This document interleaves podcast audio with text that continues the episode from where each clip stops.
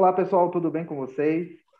Mais uma vez aqui estou para apresentar um tema muito, muito interessante, muito polêmico, é, super atual. E, para tanto, eu separei aqui, convidei o meu colega, doutor André Calonque, que já esteve aqui comigo em outra vez, para falar a respeito de direito tributário, tá? Então é um assunto que as pessoas sempre questionaram, como é que funciona, enfim. Então nós trouxemos aqui um caso concreto, tá? Uma medida muito recente, atual, que foi julgada pelo Supremo Tribunal Federal, que o nosso colega aqui vai falar com maestria, tá? O André, ele é advogado, especialista em direito tributário, ele é sócio do escritório KR Law, que tem como uma das suas vertentes a atuação na, no âmbito do direito tributário, tá? seja na defesa, seja no aspecto consultivo, enfim, tudo que é necessário para os clientes deles.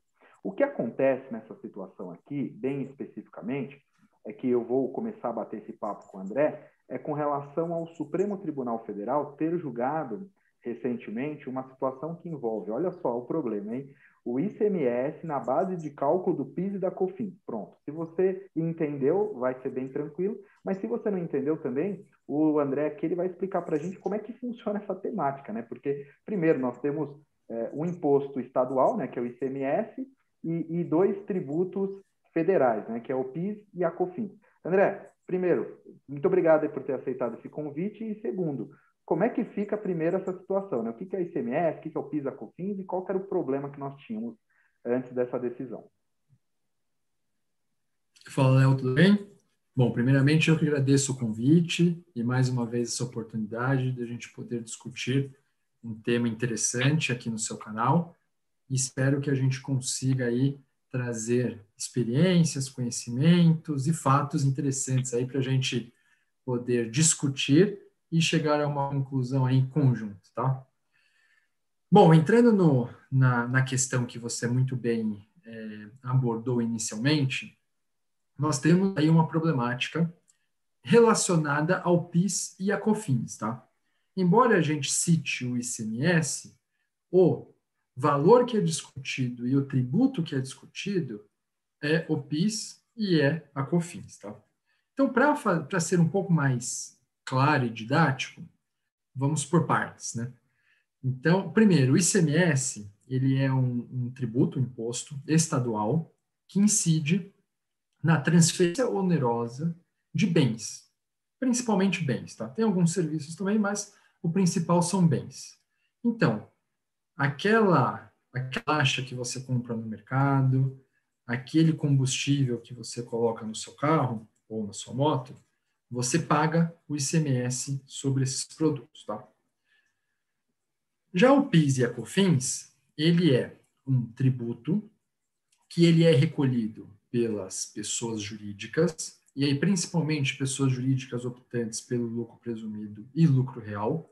As que são optantes pelo simples, elas acabam pagando PIS e COFINS também, só que incluídos na alíquota única. Então, essa, essa discussão que a gente vai abordar agora, ela não é aplicável para empresas que são optantes pelo simples, mas única e exclusivamente para aquelas empresas que são optantes pelo lucro presumido e pelo lucro real, que, como nós estávamos falando, recolhem destacadamente, né, ou individualmente, o PIS e a COFINS, em alíquotas diferentes, em sistemáticas diferentes, mas sob a mesma perspectiva, né, ou sob o mesmo, a mesma base de cálculo. E o que seria a base de cálculo? Seria sobre uh, aquele valor né, que os tributos incidem. Então, tanto o PIS como a COFINS, elas incidem sobre o faturamento das pessoas jurídicas, de acordo com a legislação atual e vigente. E aí que se inicia toda essa discussão e todo esse esse esse tema que a gente está abordando aqui. Por quê? Porque o ICMS ele é ou não é o faturamento da pessoa jurídica. Então, judicialmente, e isso há mais de 20 anos, estamos discutindo que o ICMS ele não caracteriza, ele não configura a receita, o faturamento de uma empresa, pois ele é recebido, contudo repassado para a fazenda estadual. Então, basicamente, a, a, a discussão ela é sobre esse tema. A Fazenda defendeu e defendia que o ICMS deveria ser incluído na base de cálculo do PIS e COFINS, e os contribuintes defendiam que ele não deveria ser incluído, pois não trata, não se trata de um valor que pode ser caracterizado como faturamento, como receita. Fui claro? Foi perfeitamente. Então, assim, para quem ah, que bom. esse assunto e não tinha esse conhecimento, eu creio que ficou bem visível, né? Essa relação entre você ter um faturamento, tá? Então, imagina só, você vende algum tipo de produto, como o André bem comentou, desde combustível, alguma situação que você compra até no supermercado, enfim, então você tem essa, é, esse seu faturamento, só que o faturamento em si não quer dizer que tudo aquilo que você está faturando seria como se fosse a, a seu, né? Então, por exemplo, o ICMS, né? Então, quando você está faturando, aquela mercadoria, ela tem uma outra incidência tributária, como o André bem disse, que é complexo, né? Que seria o, o nosso imposto estadual, e nesse imposto ele entraria, né, no passado, como base desse cálculo. Então, o que bem disse o André é, nós temos uma, uma disputa, né, entre o contribuinte, obviamente, porque ele não quer pagar é, é, essas duas situações, né? então ele já paga um tributo e pagar um tributo em cima do cálculo do outro, e obviamente o Estado é, ele quer continuar arrecadando, porque para ele isso tem um majoramento, né? isso aumenta as suas é, receitas. Então, depois de 20 anos, até um pouco mais, né? se eu não me engano, acho que as primeiras ações, ou a primeira ação foi em 1999, isso foi para no Supremo, salvo engano, acho que em 2007, mais ou menos, e olhem só, desde 2007 que o Supremo está analisando essa questão, somente agora em 2021 que pacificou, entre aspas, tá? porque a gente tem alguns problemas em cima desse assunto, mas pelo menos caracterizou que esse tipo de ciência é inconstitucional, até por conta, é, aí eu já vou dar uma opinião pessoal, né? então desde 2007 que eu, eu, eu, estudo um pouco desse assunto, eu não sou especialista, né? por isso que o André está aqui, mas desde 2007 que eu sempre achei isso uma aberração, né? O Estado se, se dispor a, a, cobrar dessa forma sem qualquer vergonha. Né? O que fica agora é o seguinte: primeiro, é, o que, que nós temos dessa decisão, André? O que, que você consegue extrair? O que, que você pode passar para a gente? Qual foi a, a ponderação do STF? Bom, tentando não ter uma, um, um diálogo muito técnico, né? é, formal ou jurídico, ok? Tentando ter uma abordagem um pouco mais é, informal e mais prática, né? Então, basicamente, o STF ele determinou que o ICMS destacado na nota fiscal ele não deve incluir a base de cálculo do PIS e da COFINS. Traduzindo isso, antes da decisão do STF, quando o comerciante ele vendia um produto e emitia nota fiscal de 100 reais, por exemplo, nesses 100 reais tinha parte produto e já tinha o valor do ICMS que é indicado na nota fiscal, inclusive.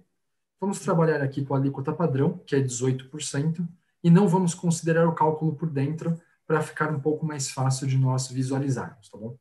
Então, antes da decisão do STF, o contribuinte ele pagaria o PIS e a COFINS sobre os 100 reais, o valor cheio da nota fiscal.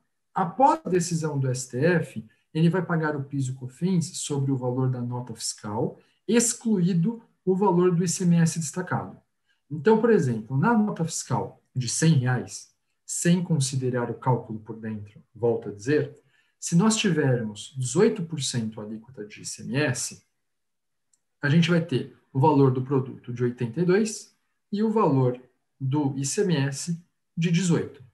Assim, após a decisão do STF, o PIS e a COFINS somente incidirão sobre o valor do produto ou do frete, enfim, mas dos valores da nota fiscal excluído o ICMS, que ao invés de ser os 100 reais, passa a ser os 82 reais.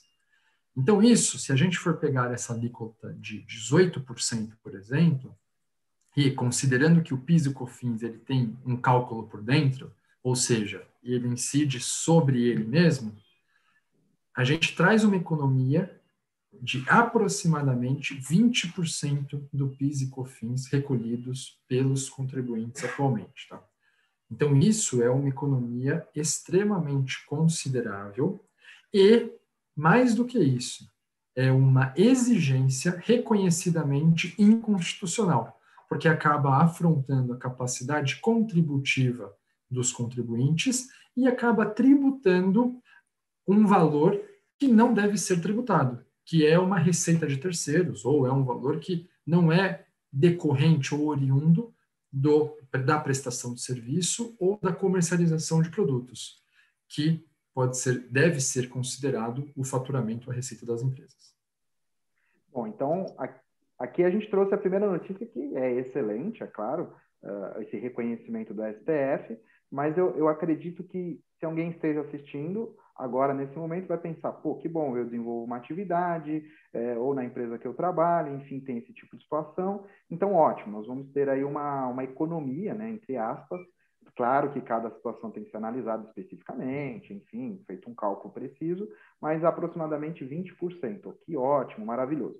Aí a pessoa já deve pensar, né? Pô, então como é que já fica a minha situação? Como é que eu estou perante a isso? E é aqui que começa a nossa, a nossa descida, né? Porque a gente foi no, no auge né, dessa, dessa informação, que é preciosa para quem desenvolve as atividades econômicas, e agora a gente começa a tecer algumas notícias boas também, mas eu acho que a maioria é um pouco ruins, temerosas e incertas com relação a essa decisão. Por quê? Qual que é o, o, o grande fator que dificulta um pouco?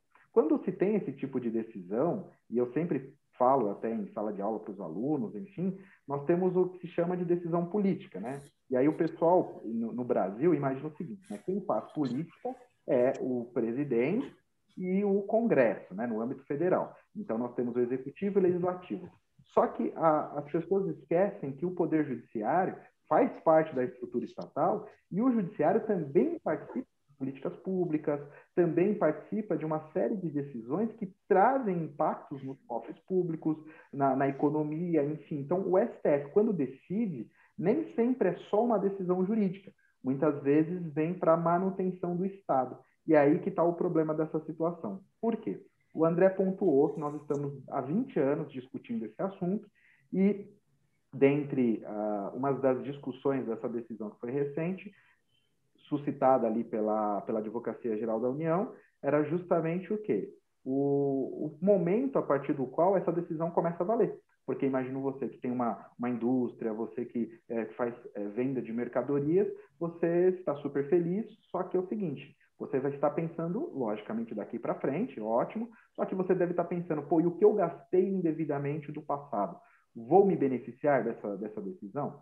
A notícia, primeiro, que eu já vou dar, e o André vai desenvolver bastante, é com relação ao marco feito em sede do, do, de uma discussão, né, que são os embargos de declaração, porque havia ali uma obscuridade da decisão do Supremo, que era com relação a justamente esse efeito. Né? E o Supremo, por maioria, entendeu que a partir né, do dia 15 de 3 de 2017 é que essa decisão passa a ter incidência. Então, para quem já desenvolve atividade anterior a esse período, talvez a notícia não seja tão boa, e aí o André vai comentar alguns aspectos e a gente vai gerar um debate em cima disso também.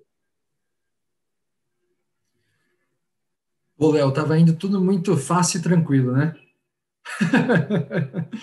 Agora a gente vai entrar na, na, na, complexidade, nas problemáticas dessa decisão. Né? Então, assim, o que que, é, o que, que ocorreu, né? No, no, mundo jurídico, a gente chama isso de modulação dos efeitos da decisão proferida. Então, se não há essa modulação, a decisão é proferida, ela é válida, aí, nesse caso, ela tem efeitos vinculantes, então todos os outros processos, todas as outras discussões que tratem sobre esse tema deverão seguir o mesmo entendimento do STF. Contudo, houve aí a modulação dos efeitos justamente para a gente limitar o prazo de aplicabilidade dessa decisão, tá bom? Então, como o Léo muito bem disse, o STF de determinou que a lei só será inconstitucional a partir de 15 de março de 2017. Ou seja, todo o valor que o contribuinte pagou antes dessa data, o STF falou que era devido e que não poderá ser restituído, tá bom? Essa é a regra geral. E aí a gente começa a entrar nas exceções e as problemáticas vão aumentando, né? Então, primeira coisa. E aquela pessoa que já tinha ajuizado uma ação, iniciado uma discussão antes de 15 de março de 2017. Nessa hipótese, a decisão do STF abordou, incluiu e determinou que essas, esses contribuintes, essas ações, elas não seriam afetadas pela modulação dos efeitos. Ou seja, para esses contribuintes, a legislação ela deveria ser reconhecidamente inconstitucional, desde o ajuizamento da ação judicial, sendo permitido a restituição dos últimos dos tributos pagos indevidamente nos últimos cinco anos. Então, se o contribuinte ajuizou a ação em janeiro de 2017, ele poderá, ele poderá restituir ou compensar os valores de PIS e COFINS pagos sobre o ICMS nos últimos cinco anos, ou seja, a partir de janeiro de 2012 para frente, ok? Então, de janeiro de 2012 até janeiro de 2017, a título de restituição, compensação, e os valores futuros a título de uma sentença, uma decisão. Até aí estamos, estamos indo bem, né? Quem deu essa sorte? E aqueles. Para quem deu essa sorte, estamos indo bem, né? E aí voltamos a dizer, né? O direito não socorre a quem dorme. Então, aquele contribuinte que ficou aguardando e não tomou nenhuma atitude, não adotou nenhuma medida para tentar recolher menos tributos, para buscar essa, essa, essa oportunidade, infelizmente não vai se aproveitar como aqueles que foram atrás e se anteciparam, tá bom? Segunda hipótese, aquele contribuinte que ajuizou a ação após janeiro de 2000, desculpa, março, 15 de março de 2017. Esse contribuinte, infelizmente, só poderá restituir ou compensar os valores indevidamente pagos a partir de 15 de março de 2017. Até aí, acho que está tranquilo por enquanto também, não é, Léo?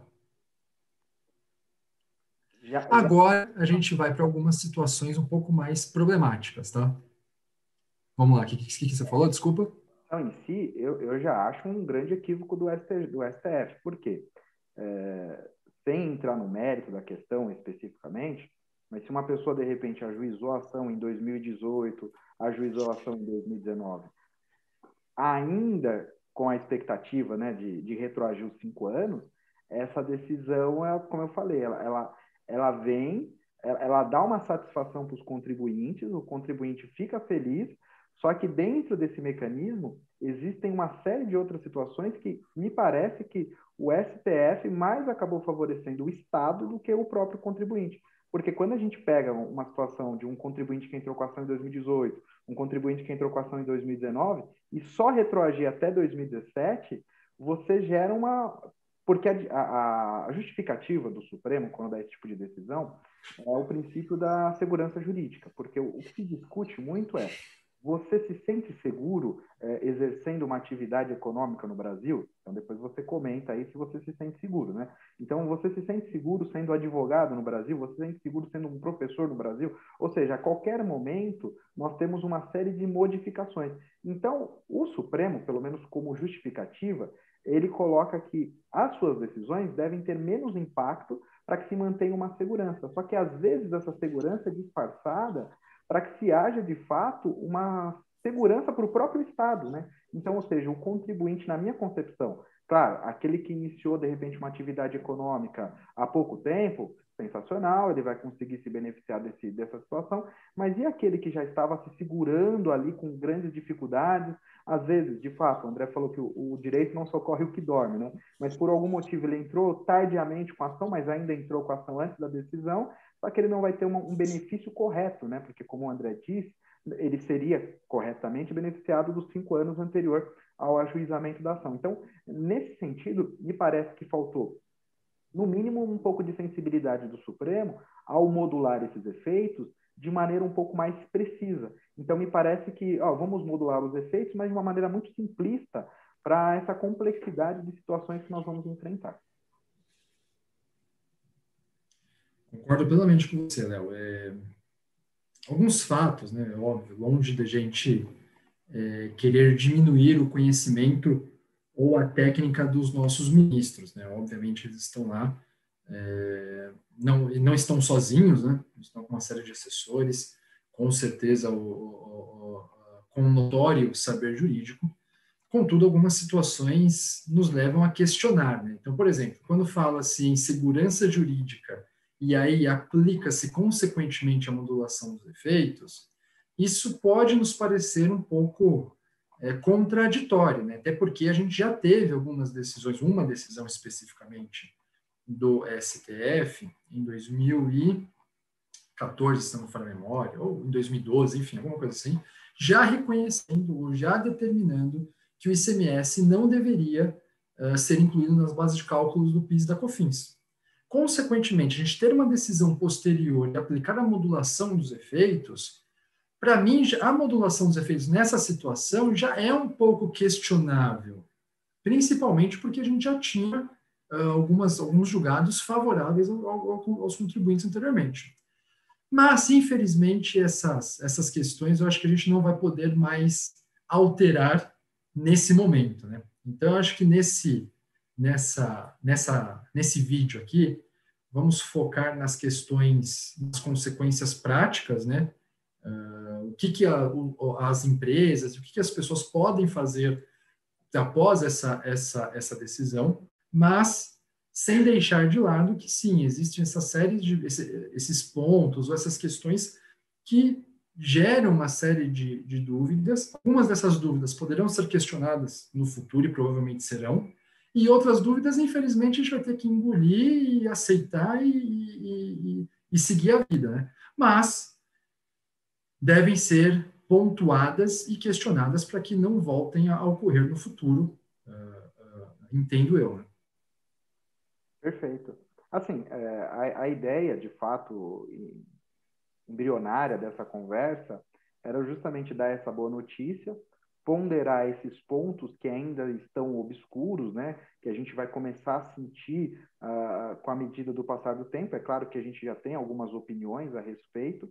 E, e se for alguma coisa um pouco mais profunda, até faço uma sugestão. Se, se alguém que estiver assistindo é, tenha interesse nessa discussão um pouco mais profunda dessa decisão, que depois a gente até vai falar um pouquinho da relativização da coisa julgada, né? Ou seja, são termos mais técnicos jurídicos, é até importante para que a gente sinta o nosso termômetro, o nosso público. Aí vocês mandem mensagem para mim, mandem para o André, eu sempre coloco na descrição aqui do vídeo os contatos do André, né? seja é, o Instagram do escritório dele, as redes sociais que ele tem preferência para contato, ou até mesmo aqui, de qualquer forma eu vou repassar para ele, para que a gente possa aquecer um pouco melhor essa discussão, que ela seja útil uh, para vocês. Porque o, o ponto também que fica é, o, o, sujeito, digamos que em 2014 e 2015 ele foi fiscalizado.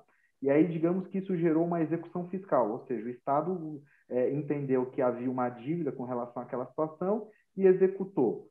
Como é que ficaria uma situação como essa, né? Daria para retroagir numa defesa? Então, é, é uma, é uma discussão que fica, é, que cada qual deve ter uma opinião, mas e aí, como é que seria essa situação? Você tem alguma opinião a respeito disso?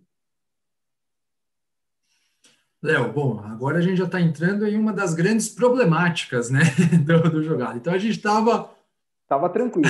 A gente estava bem, a gente bem tranquilo, né? Então, olha, ajuizou a ação até, até 15 de março de 2017, você pode retroagir cinco anos para trás. Depois de março de 2017, só a partir de março de 2017 você pode é, ter reconhecida a inconstitucionalidade dessa inclusão, tá?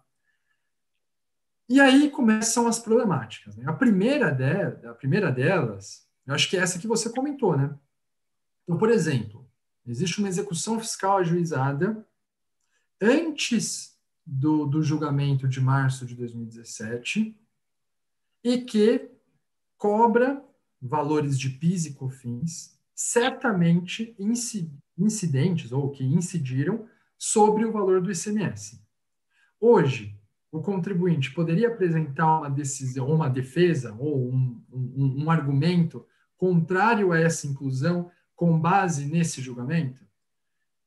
Então, assim, a gente vai começar a trazer algumas, alguns outros fundamentos para tentar defender os nossos interesses. Mas certamente o que, vai acontecer? O contribuinte vai defender que é possível e o fisco vai defender, vai defender que não é possível. Né? Para mim, óbvio, em uma análise inicial e aí um pouco mais superficial, se a execução fiscal foi defendida e foi contestada antes de março de 2017, não temos dúvidas com relação à aplicação ou reconhecimento da inconstitucionalidade. Tá? Agora, o problema é se isso não foi apresentado antes, aí a gente precisaria até considerar até se a empresa já poderia ou não poderia ter apresentado antes desse período ou antes dessa, dessa data a defesa. Se ela não poderia, acredito eu que ela apresentando uma defesa após ou nesse momento, também não tem prejuízo nenhum, ou ela estará abarcada por argumentos jurídicos mais robustos, tá bom? Agora, se ela já poderia ter apresentado uma defesa antes de março de 2017, não a apresentou e vai apresentar agora, aí eu acredito que ela também tem boas chances de êxito, porque na decisão da relatora do, do desse caso aí que a gente está analisando, ela falou que a, o, o, tributo que estivesse em sede de discussão administrativa ou judicial antes da data de 15 de março de 2017, ele não seria afetado pela modulação dos efeitos. E aí eu, traço, eu, eu trago um, um, um, comparativo aí que com o ensinamento aí de um, de um professor que nós tivemos aulas, né, Léo? Que é o Pimenta, que ele falava, ele falava, cara, onde a lei não distingue, não cabe a nós distinguirmos. Então, se na decisão a ministra não distinguiu se era em discussão ativa, né, vamos chamá-la assim, ativa, em uma ação ajuizada pelo contribuinte, ou em uma discussão passiva, que é uma discussão ajuizada, uma execução, que é uma discussão ajuizada pela Fazenda, então acredito eu, e defenderia, defenderei os nossos clientes nesse sentido, falando que se não houve distinção, ela deverá ser aplicada a todas as discussões judiciais, ativas ou passivas. Além disso, outro ponto que eu acho que, que cabe a gente analisar e refletir, né? Óbvio que eu, as informações que estou trazendo aqui são só reflexões para a gente aprimorar, analisar, estudar e até é, é, é, saber depois qual será o julgamento do, de, de, eventuais defesas ou argumentos nesse sentido. Né? Mas por enquanto é muito incipiente, né? Então são são são argumentações, são análises é, é, recentes e até superficiais muitas vezes, né? Mas avançando nessas análises, se a gente falar de uma exceção de pré-executividade, exceção de pré-executividade é apenas uma manifestação, é um incidente, podemos chamar de um incidente, uma defesa processual que não caracteriza uma nova ação, não caracteriza uma nova discussão, mas ela é discutida nos autos da execução fiscal. Ou seja, no meu entender, uma exceção de pré-executividade, ela tem uma menor probabilidade de ser afetada negativamente pela modulação dos efeitos, quando comparada, por exemplo, ao embargo à execução fiscal, que é uma ação autônoma, ajuizada e vai tramitar, embora na época dos, dos processos físicos, né? Acho que muitos advogados já nunca trabalharam com processos físicos, já, né? mas a gente que já tem uma idade. Oi? ação da era digital, né? Tem advogado que já nasceu com, com os autos, e, e a gente está falando, pelo menos aqui em São Paulo, a partir de 2011, 2012, eles já começaram a digitalizar. Então, ou seja, tem até bastante tempo né, de processo digital, né? Que a gente é da época dos processos, eh, iniciamos a né, nossa carreira dos processos físicos, né? Não somos tão velhos, mas nós já estamos bastante tempo no mercado, né? Exato. Então, para aqueles que não, não são tão velhos, mas já estão há bastante tempo no mercado, eles vão lembrar que os autos dos embargos tramitavam apensados aos autos originais da execução fiscal. Né? Então, sei lá, no, no fórum pedia o processo de execução fiscal, aí os autos dos embargos vinham amarrados, literalmente amarrados por barbante, para não se desprender, não se perder, né? porque os dois tramitavam juntos. Então, nesse caso, por exemplo, falando de, uma, de um embargo de execução sendo uma, uma ação autônoma, uma ação nova,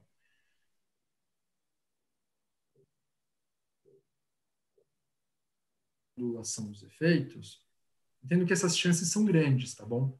Porque nós não teríamos é, argumentos para é, defender ou argumentar que, por exemplo, essa ação já estava tramitando antes de março de 2019, como nós teremos em uma execução fiscal em que nós vamos apresentar uma exceção de pré-executividade. Agora, o que, que vai acontecer efetivamente? Não tenho a menor ideia, cara.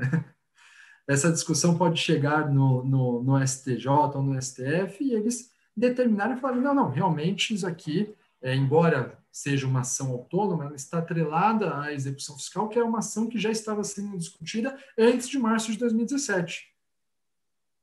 Então, assim, tem muita coisa para gente, a gente analisar, muita coisa para a gente discutir, e essa é só uma problemática, né? Você quer abordar um pouco mais sobre essa problemática, é, Léo? Um ponto que eu acho bem controverso também, porque eu, o que você trouxe aqui foi, foi muito precioso para quem está é, nesse, nesse cenário nebuloso, né? Então você até trouxe algumas estratégias. É, é, claro que, como bem o André pontuou, né? Por ser muito nebuloso, é obviamente que a estratégia traçada ela também perde um pouco da, da precisão, porque nós estamos falando em situações hipotéticas, né? Então, cada caso tem que ser analisado especificamente para que se faça uma, uma defesa, um trabalho específico para que se possa resgatar e melhor atender os interesses aí do, do, do cliente, como é, como é o caso e o André bem pontuou, né? Então, assim, é, o, o, que também me causa um pouco de, de, de, confusão seria, assim, você comentou, né, às vezes a ação ainda está em andamento, se caberia ou não a apresentação da técnica, né, da exceção de pré-executividade ou até a questão dos embargos à execução, mas o ponto também é, e se essa decisão já transitou em julgada, né, ou seja, nós já temos uma, segundo a legislação processual civil, né, o trânsito em julgado, coisa julgada material, né? Então, ou seja, ela é imutável. É, aí você fala, se ficar retroagindo decisão que transitou em julgado, você a qualquer momento pode ser é, faz abertura de um processo que você já tinha ganhado e agora você pode perder. Né? Então, o Estado ele tenta se manter nesse, nesse equilíbrio. Mas só que se a gente está falando de algo que é inconstitucional, Será que eu não posso mexer com aquilo que, que transitou em julgado, que havia um prejuízo nessas decisões? E aí surge no direito uma discussão que é muito profunda, né? Como eu falei, até cabe de repente uma gravação específica, né? Que seria a chamada relativização é, do, da decisão judicial, né? no caso, a coisa julgada.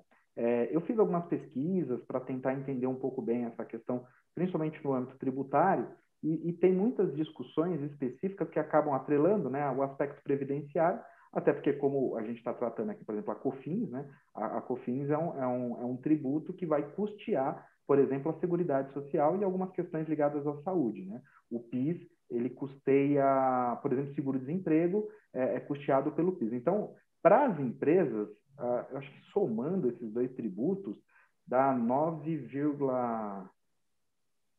Depende do regime. 25. 9,25%. Então, para as empresas, o, o custo operacional de, de, de, custear, né, claro, esses tributos é elevadíssimo. Só que o Estado também acaba dependendo muito dessa arrecadação por conta desse repasse. Então, essa discussão ela é muito, muito abrangente. E daí eu fico imaginando, de repente, uma empresa, né? Você que tem clientes é, estrangeiros, né? Então, como é que fica um cliente estrangeiro olhando essa discussão aqui no Brasil? Será que nós estamos avançados ou será que nós estamos atrasados com relação a esse tipo de modulação de efeito? Então, tudo isso é só reflexão. Né? Eu acho que não, não nos cabe, nesse momento, dar as respostas, porque isso a gente, como o André disse, a gente vai identificar mais para frente. Mas eu fico imaginando, né? Você sendo um estrangeiro, e o André pode relatar um pouco melhor, porque ele lida também com esse tipo de situação, será que vale a pena eu investir no Brasil? Por quê?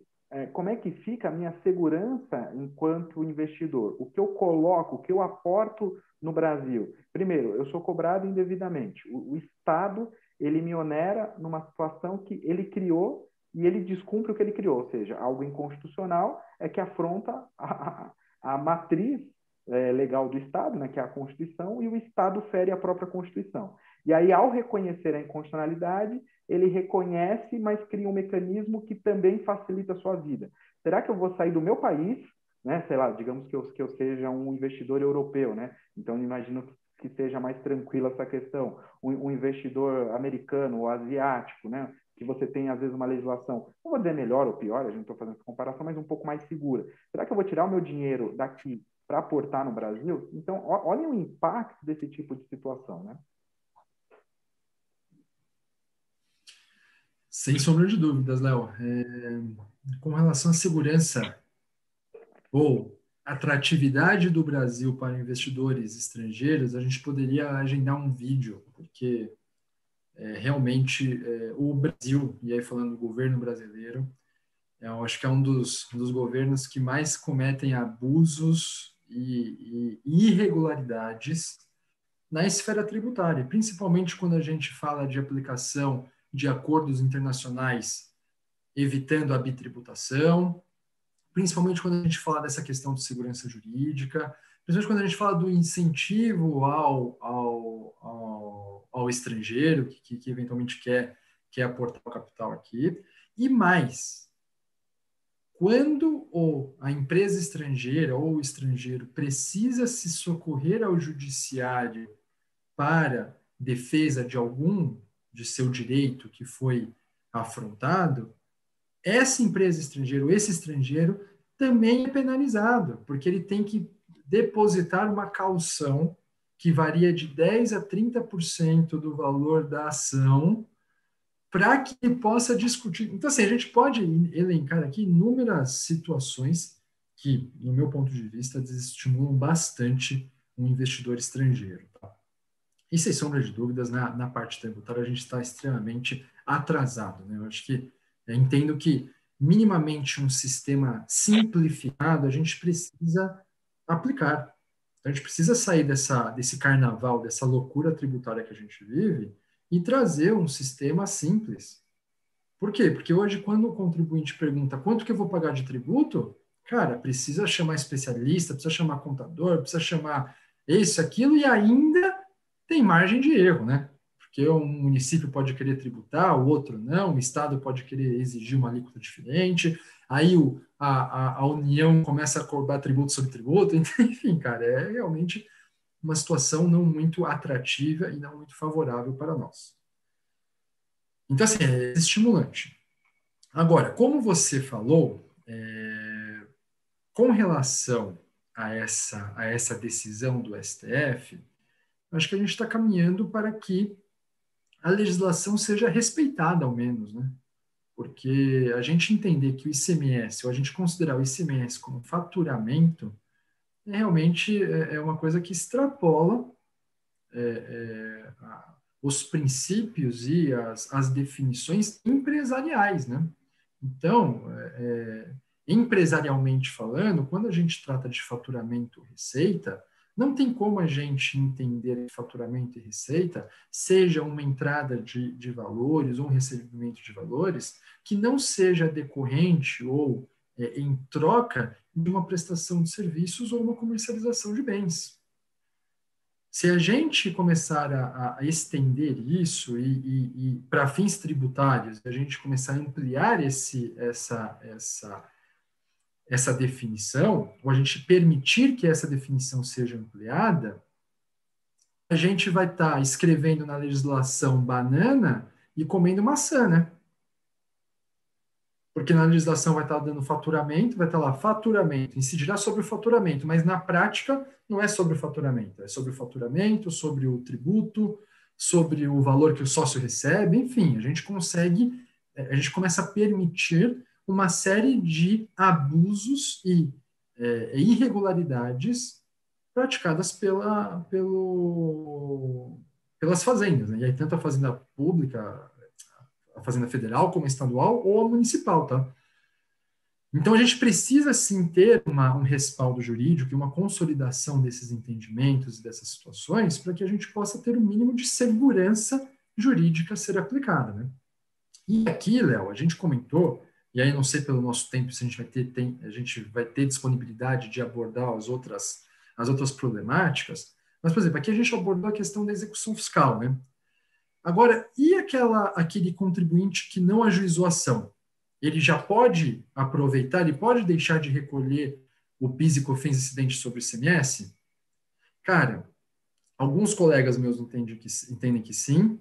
Eu, particularmente, entendo que não, mas a gente tem entendimentos e defesas para todos os, os gostos. Né? Eu, particularmente, entendo que não, por quê? Porque se o contribuinte ele deixar de pagar o PIS e COFINS com ICMS, e ele for fiscalizado pela Receita Federal, o que hoje basta ele enviar a declaração, a ECF ou SPED para a Receita Federal, recolher lá, indicar o valor recolhido, eles já vão cruzar os dados e já vão ver que está que, que, tá, é, equivocado o recolhimento, porque eles vão aplicar ou 3,65 ou 9,25 sobre o faturamento. Se não tiver esse valor, é autuação é, no ato, né? Então, nessa situação, qual seria o argumento do contribuinte para não ser autuado? De que há uma discussão no STF que nem foi, que sequer transitou em julgado ainda, né? então o, o acórdão pende ainda de publicação, e a gente não sabe se vai ter um novo embargo de declaração, ou se vai ter uma nova discussão, mas enfim, pende de publicação e posteriormente o trânsito em julgado, né? que é quando traduzindo, né, trânsito em julgado é quando não é possível mais nenhuma discussão naquele caso, né? Então imagina a gente contribuinte hoje deixando de recolher o PIS e COFINS com é, incidente sobre o ICMS e falando para o fisco que a gente tem que tem essa, essa decisão do STF. Entendo eu que nós não teríamos argumentos robustos para defender essa, essa, essa autuação. Sendo autuado, depois em uma discussão judicial, nossas chances de sucesso serão enormes para cancelar essa autuação. Agora, o problema é que da autuação até a extinção desse crédito tributário, o contribuinte ele vai passar por uma situação muito desconfortável, que é o que? A existência de pendência ou débito tributário em nome dele. Muitas vezes essa exigência ela vai vir acompanhada de uma multa isolada, que ela pode chegar até 150% do valor do tributo compensado se o fisco entender que houve sonegação fiscal, má-fé ou é, é, simulação do contribuinte. Se ele não garantir esse, esse débito em uma ação anulatória, por exemplo, ele não, dificilmente ele conseguirá é, suspender a exigibilidade desse crédito. Pode ser que ele consiga, a gente tem argumentos baseados nesse julgamento do STF, mas são argumentos também que não são 100% seguros. Pode ser que ele seja obrigado a garantir essa, essa ação ou essa, essa discussão com o bem próprio. E se ele não fizer nada disso, ele não vai ter acesso à certidão de regularidade fiscal. Não tendo acesso à certidão de regularidade fiscal, muitos clientes não vão aceitar contratá-lo, fornecedores não venderão a prazo e ele terá aí todo um impacto, todo um, um prejuízo com relação à sua atividade. Então, considerando esse cenário, eu estou colocando para os nossos clientes que sim, eles podem, se eles tiverem um apetite a risco, uma disponibilidade, uma, uma, uma agressividade maior, eles podem sim já compensar o valor anterior e deixar de, de recolher o ICMS, o PIS e COFINS sobre o ICMS.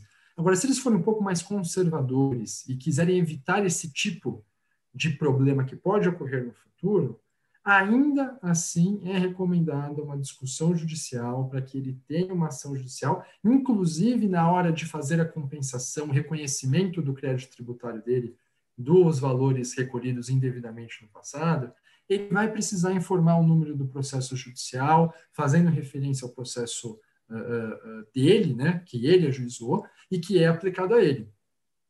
Então, é, uma estratégia mais segura e que terá menos é, riscos no futuro e que já habilitará o contribuinte a deixar de pagar o PIS e COFINS sobre o ICMS, é realmente uma ação judicial com pedido liminar, que aí a chance de ser deferida é, é, é, é muito provável. Né? Mas, volto a dizer, existem colegas que entendem, entendem de, de forma diferente, entendem que o, que, o, que o contribuinte já tem que deixar de, de, de recolher e, se for autuado, depois de se defender e argumentar. Né? Entendi. Bom, primeiro, assim, é, como, como eu já falei, né, o André aqui deu uma aula é, nesse, nessa exposição. Eu acredito que muitas pessoas vão se aproveitar desses conhecimentos. Eu acho que já surgiram algumas ideias para uma conversa futura. Então, a gente pode falar de investimento estrangeiro no Brasil. É, eu acho que cabe muito. A ideia desse vídeo, é, é ela é um pouco difusa, porque provavelmente vai ajudar quem tem algum negócio que está passando por um problema. De repente, tem algum advogado que está assistindo, estava um pouco por fora do assunto, já se inteirou, e de repente até um advogado que tem um certo conhecimento, é, ele está checando aí para verificar se, o conhecimento que ele tem é, tem a, aderência, né? ele tem uh, mais pessoas pensando iguais ou diferentes, para que ele também possa melhorar sua tese e, e ajustar essas condições. E, consequentemente, o que, que acaba gerando? Acaba gerando nas pessoas um conhecimento de como é complexo o nosso sistema tributário. E isso vai fazer com que haja, eu sei que isso é muito pequeno, é claro, o canal é pequeno, mas que haja um, um início de uma pressão é, no nosso Estado como um todo. Porque quando eu falo da questão da reforma tributária, a, a reforma tributária ela não é só falha de um governo só no Brasil. Se fosse só um problema de um governo, seria fácil de resolver. Mas entra governo e sai governo, entra governo e sai governo, a política se mantém a mesma, tá? Então mudam às vezes alguns congressistas, muda o chefe do executivo, mas a falta de sensibilidade no âmbito tributário ela é gigantesca. Então assim, eu não sou especialista, não estou assistindo todos os debates, mas me pareceu a primeira proposta de reforma tributária trazendo elementos que países até de um nível menos desenvolvido economicamente que o nosso já fazem. Então, a discussão do imposto de valor agregado parece que é uma inovação, né? Parece que quem trouxe isso, olha, eu estou inovando. Cara, isso aí, isso aí é muito, muito até, é, não vou dizer ultrapassado, mas é algo que já, já é feito. Então, ou seja, o, o nosso sistema, ele não é nem para ontem, já, já extrapolou essa, essa necessidade, porque quando a gente está discutindo a retomada de crescimento, investimentos, segurança jurídica, passa pelo fim, como bem disse o André, né, desse carnaval tributário que me parece mais uma bagunça proposital do que qualquer outra coisa. Né? Então, até que me provem ao contrário, é, esse sistema tributário ele é totalmente proposital e, e essa manutenção me parece que satisfaz aí o, o, interesse de grupos que eu sequer conheço, mas que não, que não é a grande maioria da, da nossa população. E aí, quem tem a sorte, quem pode contar com uma assessoria jurídica é, competente, como é o caso do André, acaba saindo um pouquinho na frente porque é, essas estratégias são necessárias. E eu, é, nesse, nesse aspecto especificamente, falando da, do último ponto que ele trouxe, eu sou, eu sou aderente a essa tese porque eu, eu, eu assim, não é a minha vontade. Né? Então, quando alguém me pergunta né, o que, que você acha de alguma coisa, tem, a, tem o meu desejo e tem o fato real. Né? Então, o meu desejo, o meu desejo é que o Estado seja simplificado e à medida em que há um reconhecimento do Poder Judiciário Supremo, né, o Supremo Tribunal Federal, de uma inconstitucionalidade, o meu desejo é que a Receita Federal reconheça essa inconstitucionalidade e já permita que os seus é, é, os, seus, os contribuintes, né, os seus fiscalizados, já possam gozar é, tanto da compensação quanto não sejam a, cobrados indevidamente daqui, daqui para frente. Mas esse é o mundo dos sonhos que eu desejo e eu sei que ele não é real. E sabendo que ele não é real, sabendo da complexidade que se tem dentro das repartições da, da Receita Federal, das discordâncias entre esses órgãos, então eu recomendaria para um cliente que por conservadorismo, mas para evitar problemas, que para que ele pudesse fazer alguma compensação ou para que ele não fosse autuado de algum ato futuro, que ele ingressasse com uma ação judicial cabível para que se conseguisse alguma forma aí de proteção. O André ele comentou comigo antes de, de nós iniciarmos a gravação, que eu não sabia ainda, e houve uma recomendação, se eu não me engano, ontem ou antes de ontem, da Procuradoria da Fazenda Nacional, para que então são, são instituições diferentes, tá? Então, para quem é leigo, deve estar tá pensando, meu Deus, não é uma coisa só isso aí, né? Porque o, o, brasileiro, ele pensa, né? É o presidente da República, então foi o presidente da República que determinou. O, o presidente da República é chefe do executivo, ele toma algumas medidas enquanto chefe do executivo, a gente está falando do, do judiciário, a gente está falando da Receita Federal e da Procuradoria. Então, assim, é uma estrutura muito complexa, né? Eu costumo falar até para os meus alunos, isso é opinião minha, tá? Não, é, não reflete a ideia do André.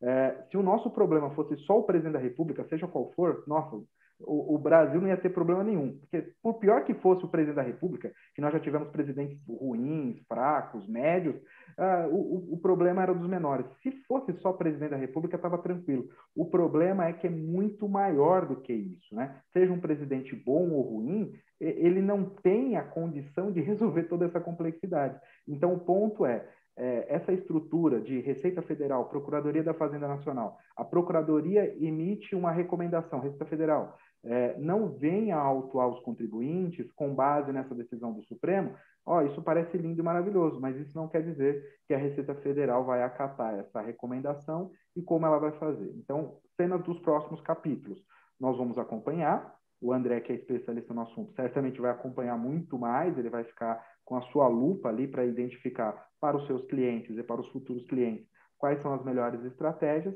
e eu vou acompanhando também juntamente com vocês para que a gente possa estar sempre atento e cobrar, cobrar do executivo, cobrar do legislativo, ficar atento às decisões do judiciário, para que nós possamos crescer enquanto nação, né? Para que seja uma nação mais simplificada e que essas trocas, né, é, trocas de mercadorias, para que essa geração de riqueza seja mais facilitada. E aí eu vou até fazer uma pergunta, André, que a gente assim nem chegou a conversar muito a respeito, né?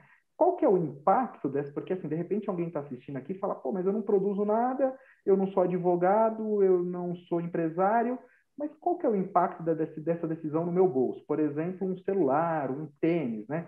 Será que esse tênis, esse celular, vai ficar mais barato para mim? Vai ficar do mesmo preço ou ele vai ficar mais caro? O que você acha, André? excelente pergunta, cara, excelente pergunta. É, e eu vou responder essa pergunta da seguinte forma. É,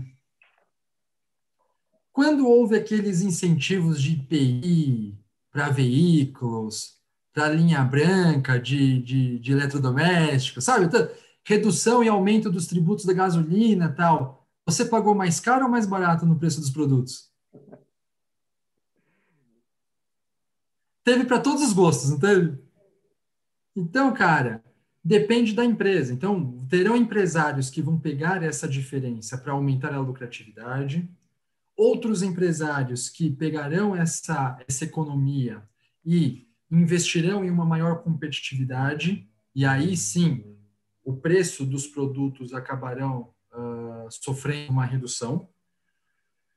Ou então terão aqueles contribuintes que vai falar, meu, a insegurança está maior ainda, então já vou aumentar aqui o produto para eu poder pagar qualquer indenização, qualquer multa, qualquer profissional que eu tiver que contratar no futuro. Então, cara, tem, acredito eu que terá é, é, é, consequências para todos os gostos, tá? Mas, é, em situação normal de pressão e temperatura, nós teríamos que ter uma claramente uma redução no preço dos produtos. Tá? Agora sim, é, retomando um pouco do que você falou, é, isso mostra a, a, o tipo de, de postura da, da, nossa Receita Federal, da nossa Procuradoria e da, de, desse, é, é, até um pouco desse, desse lado do executivo, principalmente. Por quê, cara? Se eu estou cobrando aí um valor a título de honorários, sei lá, sobre, é, sobre as horas, por exemplo. O STF fala que é indevida cobrança de honorários advocatícios baseados em horas. Vou continuar cobrando meus honorários baseados em horas? Não, obviamente que na hora que sair a decisão, eu, querendo ter um escritório sério, pre prestando um. É, é querendo construir um bom relacionamento com os meus clientes, eu não vou manter a cobrança de um valor que o nosso judiciário determinou já indevido inconstitucional. Eu vou mudar. Então, eu vou cobrar meus honorários por processo, por ato, seja lá por que for. Agora, não, no Brasil, não. O STF acabou de decidir, está tá pacificado. O fato da, do, da inclusão do ICMS é, na base de cálculo do PIS da COFINS inconstitucional está pacificado, não tem mais como isso mudar. Só que no Brasil, a gente tem uma decisão dessas e, em contrapartida, a gente não tem nenhuma movimentação, nenhuma alteração rápida no nosso executivo ou na nossa Secretaria da Receita Federal, o que, que vai acontecer? Eles vão continuar cobrando PIS e COFINS sobre o ICMS até realmente não ter mais jeito e ter que ter uma alteração legislativa em que o ICMS seja expressamente excluído da base de cálculo do PIS e COFINS, ou então até o contribuinte ter que gastar dinheiro com advogado, ter que gastar dinheiro com custas judiciais, ter que abarrotar ainda mais o nosso judiciário para ter um direito que já é reconhecido pelo STF aplicado no, no, no, na sua operação. Então, assim, esse tipo de situação mostra qual que é a postura, qual que é a, a, a intenção e o que, que a gente vive hoje no Brasil. Não só com as empresas estrangeiras, como a gente falou, mas com as empresas brasileiras também, né? Então, assim, é, é, é realmente um beira selvageria. Mencionei o estrangeiro porque nós estamos acostumados, entre aspas, com a nossa bagunça, né? Então, para quem já nasceu aqui no Brasil, desenvolveu aqui no Brasil, até sabe que é bagunçado, mas acaba, ah, tudo bem, eu já estou acostumado e tal, vamos que vamos. Eu já, porque todo mundo fala, ah, a culpa é do jeitinho brasileiro. Enfim, isso vai ser uma outra discussão. Mas não é, o sujeito ele, ele tenta transitar no meio desse monte de situação. Então, assim, na minha concepção, o, o, a, o, o, contribuinte ele é o menor dos culpados, né? Colocar a culpa no contribuinte nessa situação seria uma, é, no mínimo, uma falta de sensibilidade, né? Então, enfim, o brasileiro vai, ter, vai levando do seu jeito, mas o estrangeiro, quando ele olha essa desorganização, ele não tem obrigação de estar aqui. Então ele fala, nem quero. Então, às vezes, quem, quem tem acesso a alguns produtos de fora e fala, nossa, seria tão interessante, né? E aí, por que, que eu não tenho esse produto aqui no Brasil? Por causa disso, porque às vezes o, o sujeito fala, não vou colocar a minha produção, não vou colocar a minha marca, porque é algo que, que é ruim. Aí a gente tem que falar disso? Tem, tem que para que as pessoas se conscientizem é, dessa complexidade e saibam fazer as cobranças. Porque o que me falta na, na minha na concepção é essa conscientização do nosso povo. O povo ele tem falta de cultura jurídica, cultura política, e aí quando faz a cobrança, que eu acho muito positiva, às vezes faz uma cobrança equivocada. Então, quando essa cobrança muitas vezes é canalizada é, numa figura X ou Y, que às vezes tem correção, mas às vezes não é ele o responsável por fazer certo ou errado. Às vezes, quando você entende quem é o responsável, ah, então isso é responsabilidade do executivo, então eu vou cobrar o chefe do executivo, o presidente da república, ok. Mas isso é responsabilidade do chefe do legislativo, então eu vou cobrar o... Então, ou seja, quando o brasileiro começa a perceber essa complexidade, ele começa a fazer as exigências para o, o local correto. Então, como bem o André disse, então, o ponto agora vai ser entender como a Receita Federal vai tratar dessa decisão que veio do Supremo e esperando, como o André disse, se fosse um, um, uma, uma instituição é, antenada aos anseios populares, né? se fosse analisando um cliente, ela já se anteciparia, demonstrando sim a sua boa-fé. Então, a partir de agora, não precisa nem ser informado, não nem ter recomendação da Procuradoria da Fazenda Nacional, porque isso já é, é ponto pacífico. Então, enfim, é, são, são discussões interessantes que nós tecemos aqui de maneira é, bem breve, né? O André, com a sua excelência no assunto, agregou muito com esses detalhes específicos. Eu, com a minha, a, com, a minha, com a minha visão um pouco mais macro, né? Mas menos pontual também, tentei complementar esses, esses detalhes. Mas, na minha concepção, o que fica aqui, ah, primeiro, também, só para elogiar, eu gostei da resposta, tá, André, da questão ali de como isso será repassado, porque de fato depende, né? Então nós temos três possibilidades, né? A possibilidade do produto será inclusive aumentado, manter o preço ou reduzido. E isso é legal que o contribuinte perceba, porque às vezes é, é, algum governante, seja até é, deputado, enfim, alguma autoridade vai falar, ah, tá vendo? Teve a redução, é, é, do, redução entre aspas, né? Teve o reconhecimento da inconstitucionalidade e lá o empresário está cobrando a mais pelo produto, vai cobrar o empresário, né? E, e, de fato, é, existirão empresários que vão majorar, mas justamente como o André bem pontuou, ele está sofrendo uma insegurança jurídica, ele estava contando que ele iria compensar períodos anteriores, então provavelmente ele já estava fazendo empréstimos para que ele pudesse se manter nessa atividade. contando que isso fosse reconhecido. Aí vou pagar meus empréstimos, vou pagar meus funcionários que estão atrasados, porque eu já estou sufocado, eu estou sendo cobrado indevidamente. Aí vem essa decisão e fala, ó, é só de 2017 para frente. Aí ele fala, meu Deus, eu não estava contando com isso, eu estava contando que eu ia ter uma economia maior. Então eu não vou conseguir repassar isso para o meu cliente, muito pelo contrário, acho que eu vou ter que fazer um reajuste aqui, se ele tiver uma política de custos devidamente estabelecida, ele vai fazer um reajuste para ficar mais caro. Agora, de fato, se foi uma empresa é, já sabendo da, das dificuldades políticas desse tipo de decisão, já ponderou, de repente ela pelo menos mantém, ou se já é uma empresa mais saudável, ela consegue fazer uma redução. Mas que o contribuinte, que a população consiga ter a sensibilidade e de cobrar também, logicamente, as empresas, mas entender esse mecanismo, porque na minha concepção, o maior problema, o, o que mais mexeu ali foi o poder público, né? o poder público que, que acabou atrapalhando essas relações. Tá? Eu não sei se o André compactou com essa ideia, mas eu gostei da sua explanação, achei que foi bem foi bem precisa para quem estava assistindo, né? Eu também tenho essa mesma opinião, e é isso, eu fico aqui com as suas considerações finais. Legal, Léo. Bom, mais uma vez, muito obrigado. Compactuo em gênero, número e grau com todos os suas, suas, seus, seus posicionamentos. Eu complementaria só, só, com mais um ponto, né? Bom, meu, por que, que as coisas no Brasil são tão caras?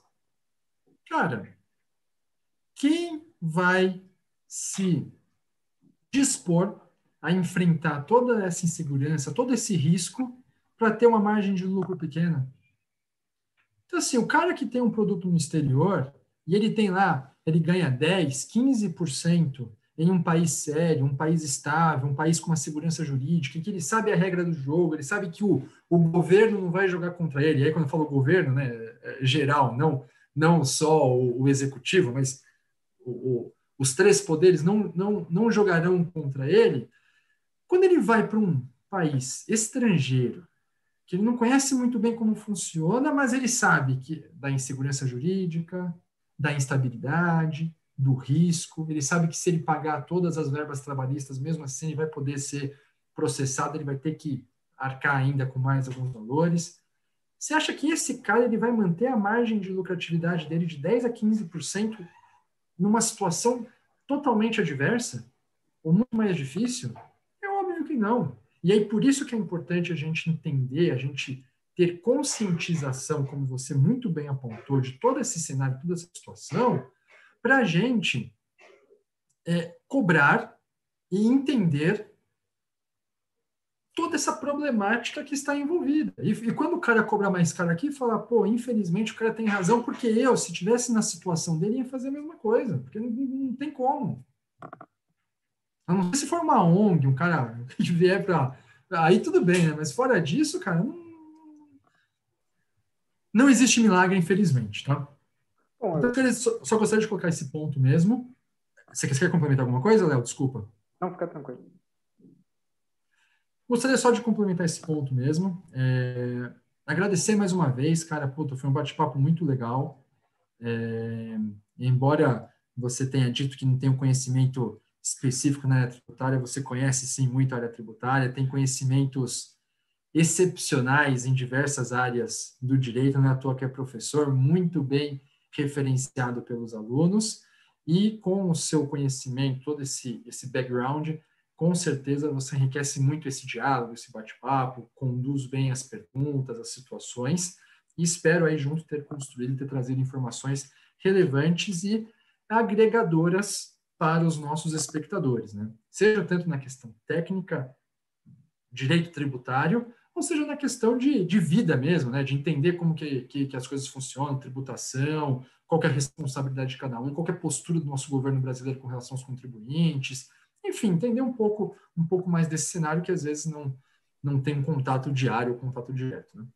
Pô, fico muito feliz aí com, com esse final, essa, essa, esse reconhecimento, mas é, é, mérito nosso, né? Porque a, ideia desse canal, dessa, desse material é justamente isso, porque se eu tenho um pouco desse conhecimento, eu devo ao André, que muitas vezes me esclarece algumas coisas, às vezes eu tenho um outro amigo que entende de um assunto, ele também esclarece, e essa rede, ela cresce porque nós conversamos, nós debatemos, e eu pensei, poxa, seria tão importante se outras pessoas que não têm essa, essa oportunidade de ter, de repente, um amigo que é especialista em direito tributário para conversar, mas num, num nível interessante, né? Porque geralmente também as pessoas nos procuram com umas questões muito é, é, é, diferente, né? Então, ou seja, uma discussão nesse nesse nesse âmbito, é, eu acho que tem que ser registrada. As pessoas têm que aproveitar justamente para que se faça o exercício da cidadania, né? Para que você consiga entender, ponderar e fazer a devida cobrança. Então, eu acho fundamental quando o sujeito entende a sua posição enquanto cidadão brasileiro, ele entende os seus direitos, ele começa a cobrar o poder público, seja presidente, seja governador,